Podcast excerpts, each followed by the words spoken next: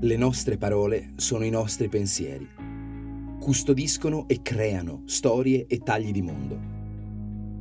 Stai ascoltando Una parola al giorno, un podcast di unaparolaalgiorno.it e Bonfire, che ti accompagna fra usi, sfumature, curiosità e trascorsi di parole note e meno note.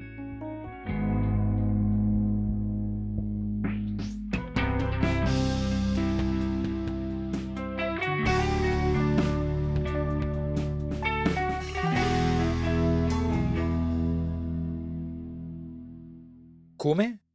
Il tema settimanale è un suffisso? Sì. A volte ci sfugge come questo particolare elemento che si aggiunge alla radice di una parola ne possa specializzare il valore in maniera tanto caratteristica. Questa settimana consideriamo alcune parole che terminano con il suffisso verbale eggiare. Io sono Giorgio Moretti, oggi Armeggiare. Questa parola ci presenta un esito particolarmente simpatico e scanzonato di un'immagine che dovrebbe essere violenta, bellicosa. Che nell'armeggiare ci sia un uso di armi è evidente.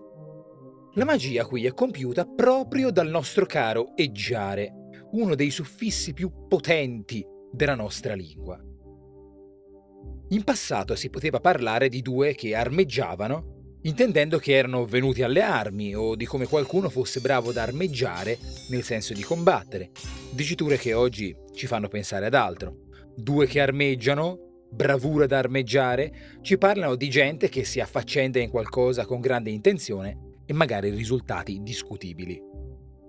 Ma il suffisso fa sì che nell'armeggiare l'uso dell'arma non paia troppo fattivo, troppo concludente. È un suffisso frequentativo, quindi l'azione insiste, si ripete. La persona brava ad armeggiare nel senso di brandire un'arma non ci appare come una macchina assassina, c'è un qual virtuosismo, un tratto scenico, e anche i due che armeggiano non danno l'idea di starsi ammazzando, quanto di provocarsi, di fronteggiarsi. L'armeggiare, con questo suffisso, esprime soprattutto un modo di comportarsi. Che bel pensiero! Il modo di comportarsi è il modo in cui si ripete un'azione.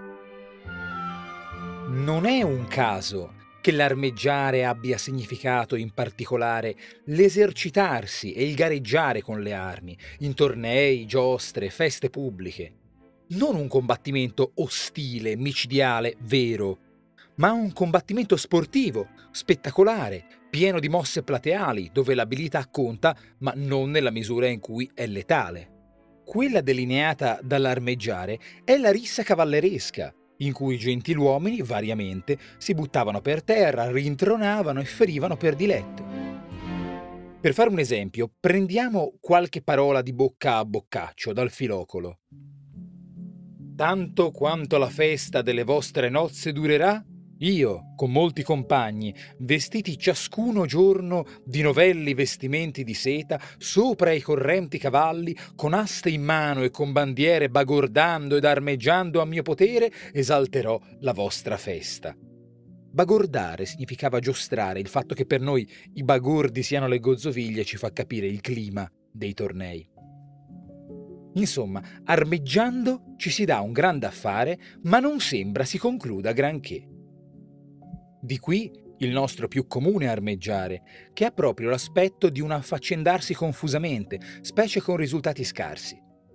Così lo zio subentra sollecito quando ci vede armeggiare con la bottiglia da stappare. La matricola armeggia inutilmente con le cime da annodare e io armeggio col tagliaerba nel tentativo di aggiustarlo.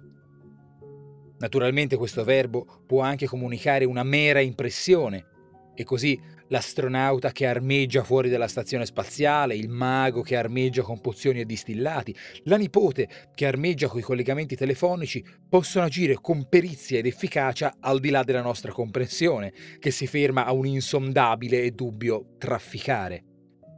Con questo tratto in ombra può diventare anche un tramare, un intrigare, come quando il candidato armeggia per ottenere un finanziamento della sua campagna o quando la Presidente armeggia in segreto per sistemare la gente giusta in ruoli chiave. A questo aggiungiamo solo che l'armeggiare può anche piegarsi verso un frugare, un rovistare. Un impegno rumoroso e dall'esito incerto, come quando troviamo la mamma che armeggia calata per metà dentro alla cassapanca. La sua versatilità è formidabile, proteiforme e icastica insieme, ed è magnifico come si dipani senza soluzione di continuità a partire da un comportamento smargiasso da torneante, imperniato su una verve combattiva che unisce l'intento impegnato e la vuotezza o l'impenetrabilità del risultato. La continuazione nelle parole di certi caratteri, di certi fili della trama umana, ha una poesia impareggiabile. Domani proseguiamo con un altro Eggiare. Ciao!